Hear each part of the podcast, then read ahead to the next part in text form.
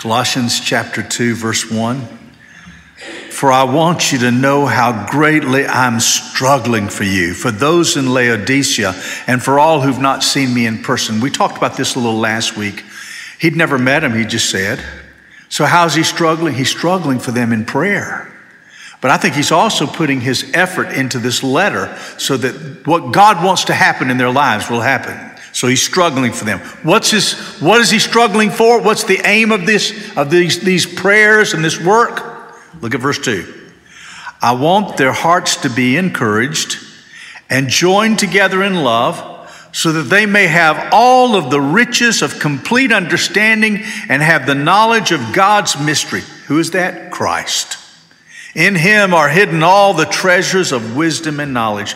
So there's three things that we're going to look at from these verses that God wants in your life individually as a Christian, but it's not just it's never just our lives as Christians. God wants our lives to be knit together and have these three things as a body of Christ inside of us. So let me give you that today. Number 1, God wants his people to be encouraged. God wants his people to be encouraged. Look at verse 1. I want their hearts to be encouraged. Now, can we be honest?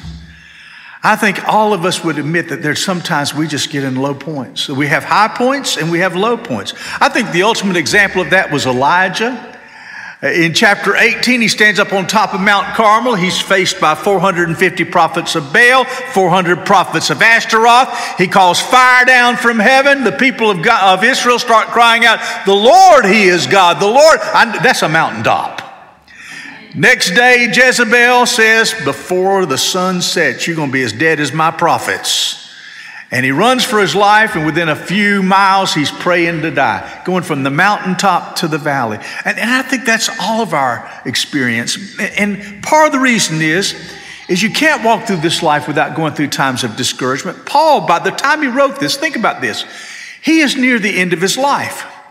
He's finished his missionary journeys. He's been in prison for about three years or more. And he's writing this letter. And if you just go through his letters, you can begin to see clues of the times Paul was discouraged and what would cause us as well to be discouraged. So let me talk about reasons why we can need encouragement. Number one, we live in a world that always brings trials to us.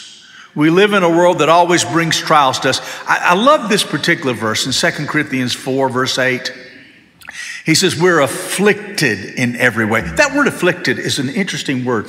The Romans, as part of their punishment, they would strap someone to a bed, take big stones, and start piling them on their chest until they could not breathe anymore.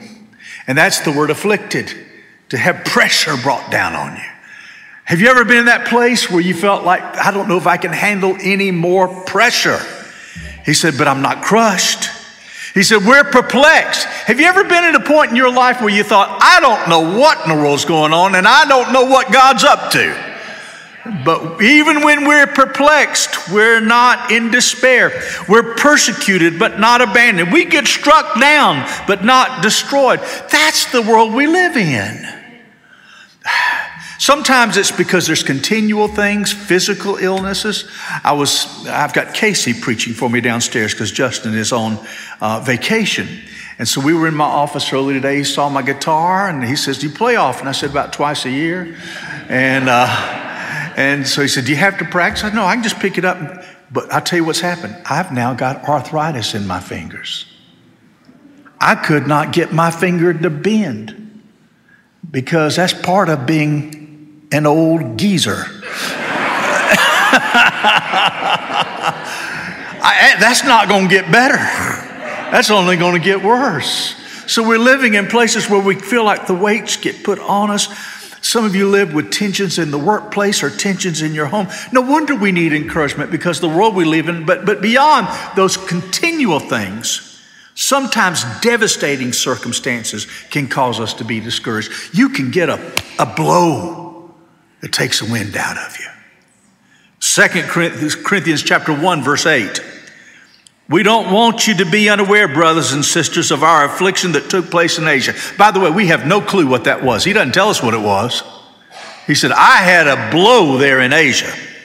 We were completely overwhelmed, beyond our strength, so that we even despaired of life itself. Indeed, we felt that we'd received the sentence of death, so we would not trust in ourselves, but in God who raises the dead.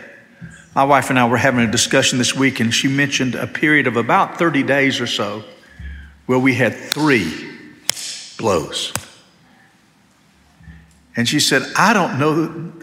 She said, she said I don't know if I I felt at that moment I couldn't go through that. Three blows in a row, and you wonder how you can go on. Sometimes you're down because you've had those blows. Sometimes you're down because we get discouraged in ourselves. We're disappointed in ourselves. When, when, Paul wrote the book of Romans, friends, he was a few months away from being arrested and put in prison. He was a few months away from losing his freedom and his ability to be a missionary. So it's later on in life. Look at chapter 7, verse 14. Paul says, We know that the law is spiritual, but I'm of the flesh, sold as a slave under sin, for I don't understand what I'm doing I don't practice what I want to, but I do what I hate. I think Paul was saying there, AD 57 or so, he said, I've been at this a long time. I thought I'd be farther along than this. I still have struggles. I still have times when I'm defeated. Friends, I think the, that's one of the things that happens the longer you walk with God. The more you see your weaknesses. There was a preacher one time, and he was known for calling names in the pulpit. Uh, in, in, fact, uh, uh, he would call out the names of saloon owners and all that because it just he he called out the mayor for tolerating stuff. Well, one day he announced, next Sunday, I'm going to name the name of the biggest sinner in our town. Men brought lawyers to church that next Sunday. They were, they were going to get ready to get ready for a libel suit. He got up there and says, I'm ready now to tell you who the worst sinner is in town. And then he said, It's me. I think that's where we are the longer we walk with God. And then sometimes we're discouraged by other Christians. In 2 Timothy chapter 4, verse 16, and this happens, by the way, after Paul writes this letter. At my first defense, no one stood by me, but everyone deserted me. May it not be counted against them but the Lord stood with me. Now, Paul, when he writes this letter, he's appealed to Caesar. Caesar is Nero. It'll be up to the whim of Caesar whenever he gets him out of prison and makes him stand before him. But, folks, at that moment, and we know it'll be at least after five years, we can count at least five years of imprisonment before he stands before Caesar. There's only two choices there's no negotiating a plea deal. There's no, let's take a few years in prison. The, the two choices he will have Nero's thumb will either go up and he'll be set free, or he'll go down and he'll die immediately. He said, finally, after five years of waiting, after all I've done for Christians, all the people I've written to, all the people I've won to Christ, all the way I've stood by people, I showed up in the courtroom and there wasn't a single Christian there. That hurt him. That his brothers and sisters in Christ failed him. So, yes, it is a world where we Christians can get discouraged, but remember, God wants you to be encouraged. So, let me tell you what I can give you right now. Let me give you four ways that you can be encouraged when you are discouraged. Number one, if you're discouraged at this moment, number one, draw your strength from God. Draw your strength from God. 2 Corinthians 12 9. He said to me, My grace is sufficient for you. My power is perfected in weakness. I, have about worn that verse out. I can't tell you how many times I feel overwhelmed. Lord, I've got to go, I've got to answer this call, and this is a tough situation. What am I going to do? What am I going to say? How can I help them? Or even in personal circumstances, Lord, how, what can we do in this situation? He said, My grace is sufficient. My power comes when you are weak. So when you're at that weak point, breathe in God's power, take in His strength. Number two, read your Bible. If you're discouraged, read your Bible. Look at Romans 15 4. Whatever was written in the past was written for our instruction so that we may have hope through the endurance and the encouragement from the scripture. Of course, we're encouraged by the promises, but 70% of the Bible is story. So when I'm reading about Joseph and I'm reading about David and I'm reading about Paul and I see they went through rough times, they got through it, I can say to myself, I'm going through a rough time, but I'll get through it. They got knocked down, but they got up. I can say, I, am knocked down, but I'll get up. You, you, when you read the Bible, it'll give you encouragement. Number three, be around encouraging people. Be around encouraging people. Hebrews 3:13, but encourage one another while it's still called today. Here's a great Mark Twain quote. Mark Twain said, I can live two months on a good compliment. I think that's, uh, there's some truth to that. Now, here's another one. I don't know who said this, but it's a good one. It says, People have a way of becoming what you encourage them to be, not what you nag them to be. People have a way of becoming what you encourage them to be, not what you nag them to be. If you are low, if you are discouraged, there, there are people out there that they're just the kind of people that put wind in your sails. They're encouraging people. Can I share with you where I am at right now? I'm going through Dave withdrawal. Dave got on a plane. He and Suze got on a plane last Monday to go to Japan. They're going to be gone 10 days. And I, about the middle of this week, I was sitting, because we're right next to each other. I, I, mean, when he, I hear him, hello, brother, how you doing? You know, just, sister, good to see you. I mean, he is always up. I'm, I'm next to him. He's never in the dumps and he's always an encourager. And I was sitting here about midway through the week saying, I don't know if I can make it 10 days. Yeah. Don't have my, my, encourager with me. My, he, every, I said, how's it going? Pastor, everything's going so wonderful. Nobody's told me it's been wonderful all week long. And, and so when you are low, find an encouraging person. Number four, when you are low, keep an eternal perspective. Keep an eternal perspective. Look at verse Romans 8 18, I consider that the sufferings of this present time are not worth comparing with the glory that's going to be revealed to us. It's, listen, folks, this is temporary now. What you're going through now is temporary. The permanent's coming, and the glory is going to be so much more. Fanny Crosby wrote 9,000 hymns. Blessed assurance, to God be the glory, so many good ones. When she was a toddler, she went to a doctor who put too strong of eye salve in her eyes and she lost her sight, had no conscious memory of ever seeing. But she became a Christian young, grew in the Lord. When she was a young teenager, she wrote her first hymn. This is, this is the words to her first song. Oh, what a happy soul. Oh, what a happy soul am I, although I cannot see. I am resolved that in this world contented I shall be. How many blessings I enjoy that other people don't. To weep and sigh because I'm blind, I cannot and I won't. That was her very first one. But I love this one. She wrote in one of her writings, it seemed intended by the blessed providence of God that I should be blind all my life, and I thank Him for that dispensation. If earthly sight were offered me tomorrow, I would not accept it. I might not have sung hymns to the praise of God if I had been distracted by the beautiful and interesting things about me. And then one of her great sayings, she says, I'm glad I've been blind because the first face I will see is Jesus. Keep an eternal perspective. So, what does God want for you? He wants you to be encouraged. Number two, what does God want you, for you? He wants for all of us here God wants his people to be joined together in love in their hearts. That's a whole bunch of stuff. To be joined together in love in their hearts. Look at chapter 2, verse 2 again. I want their hearts to be encouraged and joined together in love. Now, it's in the heart that you are joined together in love. Do you see that? Now, now what that means, to get this straight, it's not enough for me to tolerate you. I, I got to have you in my heart. It's not enough for me to be in church with you. We've got to be knit together in love. Jesus said that the mark of the Christian is our love for one another, John 13, 35. He says, By this everyone will know that you're my disciples if you have love for one another.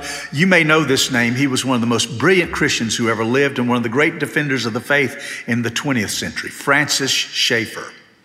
Francis Schaeffer, when he started out his ministerial training, they were having the battle over the Bible in the Northern Presbyterian Church that the Methodist Church is having right now.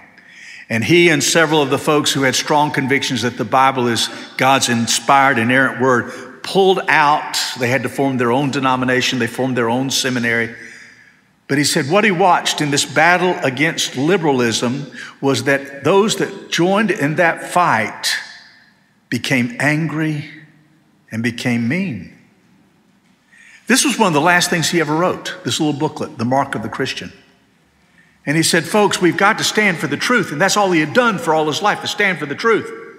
But we've got to be reminded that the mark of the Christian is love. I've got to be joined together in love. Well, here's the question on the floor for this point How do you put somebody in your heart?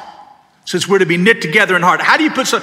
Let me give you two things you can do. Number one, if you want to put someone in your heart, put them in your prayers. If you want to put someone in your heart, put them in your prayers. Isn't it amazing how if you're praying for somebody, they become somebody that's attached to your heart? My wife has been one of those. Brian called for volunteers, and I'm sure he'd still use some, to adopt some of our homebound, to make regular visits. She's adopted three. And uh, there are two that in the same memory care center. And so what Karen did, she went this week and she takes our church directory with the pictures. And she goes in there and she'll start pointing out people and show the pictures. It's amazing how the light will come on and they'll, they'll talk about the person. Well, she came to one person and, and this person in memory care said, How are they doing? And Karen said, They're having a rough time right now. And she talked about the illness that they were facing. And this memory care person said, We need to pray for them right now. Bowed her head and started praying for her. Talked to her husband. Her husband said that that's the way she was their whole married life. She lived in an atmosphere of prayer.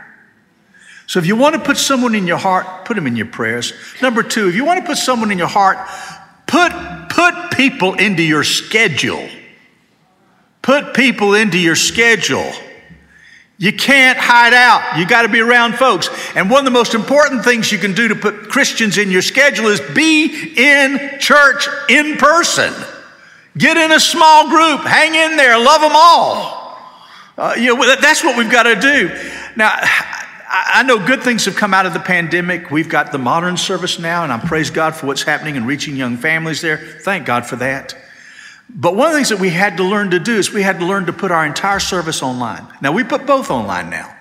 So you can go and find this service with uh, the orchestra and choir. You can find the modern service on, online. So we have both online. And we did that because for months, that's all we had was just an online experience.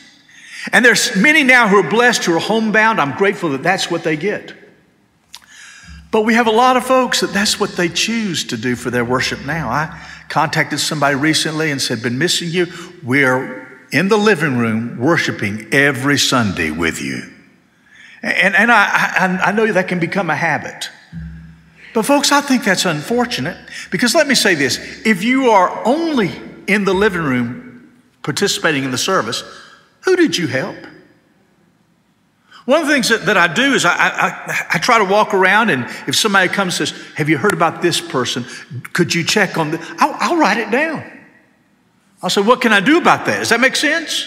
Because we have an obligation. How can we know who needs encouraging if we're not around people? How can we know who needs a call if we're not around people? So, so you got to be there. To, it's, it's not about you getting what you need. It's also about getting involved in others. But there's one other, another thing that you miss out on in Matthew 18 20, look at this.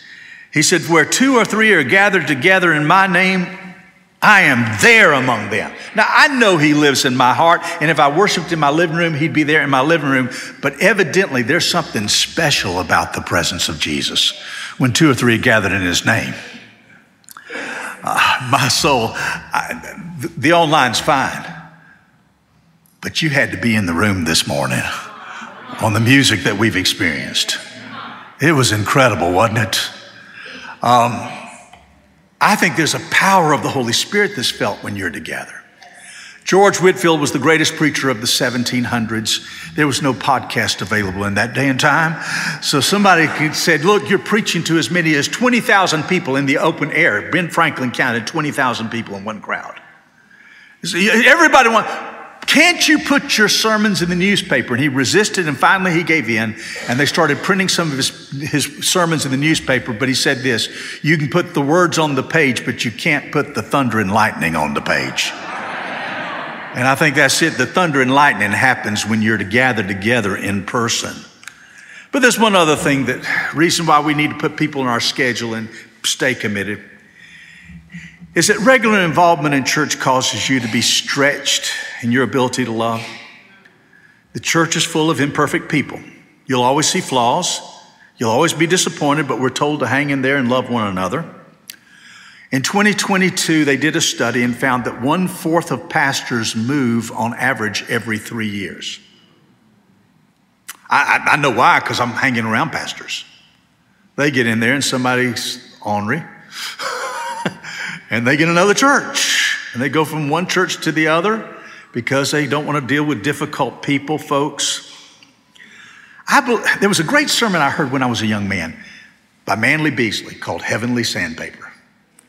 And he said, What God does is He puts heavenly sandpaper in your lives. That is people who rub you the wrong way. And usually He puts them in there so you can't get rid of them. You know, kin, in other words. You know, and so he said, the reason why God puts heavenly sandpaper around us that people that rub, he says, what God's doing is he's rubbing off everything that doesn't look like Jesus. And then lastly, God wants you to know how complete you have it with Jesus. God wants you to know how complete you have it with Jesus. Look at chapter 2 and the end of verse 2 and first part of verse 3. So, they, so that they may have all the riches of complete understanding and have the knowledge of God's mystery, Christ. In Him are hidden all the treasures of wisdom and knowledge. When you have Jesus, you got it all. Now, what's the context of Colossians? Let me remind you of this. One of the reasons why Paul wrote this letter was because there was a cult that came around this church, and what they basically said was what Paul and his missionaries have taught y'all. It's good, it's kindergarten. I'm glad you got that little gospel stuff down here, but we're bringing you the deep truths. And if you want to have the full understanding, you've got to come and be a part of our group because you don't want to just stay there. You want to have the deep stuff. You need more. And Paul basically says you got the treasure when you got Jesus. There's just nothing else out there. But we have it in our day and time. Someday you'll have a door knock and there'll be two handsome young men with ties on. And they will say to you, hey, by the way, we believe in Jesus just like you. We love the Gospels. Oh, we love Matthew, Mark, and Luke, and John. They're wonderful Gospels. But we're here to tell you there's another gospel. It's called the Book of Mormon. And you're not complete until you get this other gospel, the Book of Mormon. No, no, friends. When you got Jesus, you got everything. But there's so many subtle ways we do this. If you haven't been to this seminar, if you haven't taken this course, if you haven't done this Bible study, you're still in kindergarten. It's only you don't go up here until you get all this. Can, can I share with you how this showed up in my own life? My parents and I learned about how to be filled with the Holy Spirit through Bill Bright's clear teaching in Campus Crusade for Christ on how to be filled with the Holy Spirit. It changed our lives. We'd been frustrated Baptists, and all of a sudden we saw the power of God unleashed in our lives. But what it did is I looked around the Baptists I sat in the pew with, and I thought, poor folk. They've never read Bill Bright. So I'm sure they're all carnal. And so I was on a tear to try to get everybody I could to show them the three circles that are in the Bill Bright book, you know, and how you can be filled with the Holy Spirit. And, and I just assumed that. But you know, as I've walked with Christ through the years and met a lot of godly people, I found a lot of people who walk in the power of the Holy Spirit who'd never heard of Bill Bright. And the reason is because they read the same Bible that Bill Bright read and found out the same truths. Because when you have Jesus, you got the whole treasure. William Randolph Hearst was one of the wealthiest people in the world, and he was a great art collector. He saw a picture, a painting that he wanted. He, he told all of his minglings, He said, I don't care where it is, go find it, whatever it costs, buy it. I've got to own that painting. So they went all over Europe looking for it, they went all over America. Finally, somebody was in one of his warehouses and they found the painting. He had already bought it. Folks, I want to tell you something. You've got it already. I, have been. I've been undoing that gift ever since I got it on December 27th, 1969. I've been unlocking that treasure ever since I got it. What does God want for you? God wants you to be encouraged. God wants you to be knit together in love, have people in your heart. God wants you to know how complete the treasure is you have in Jesus. Let's pray together. Oh, my Lord, I come to you now because you've been so good to us. Even this morning, we feel it I don't think a person could have gone through the worship this morning and come away anything but encouraged. Thank you for pouring out your spirit on this place. But I pray for brothers and sisters who are going through rough times now. They're my brothers and they're my sisters, so uphold them. Lord, I pray that we would go deeper in our love for one another, put people in our hearts. But Lord, I pray, Lord, that you just let us let it sink in. We don't seek anything else. We got it with you. We pray this in Jesus' name. Amen.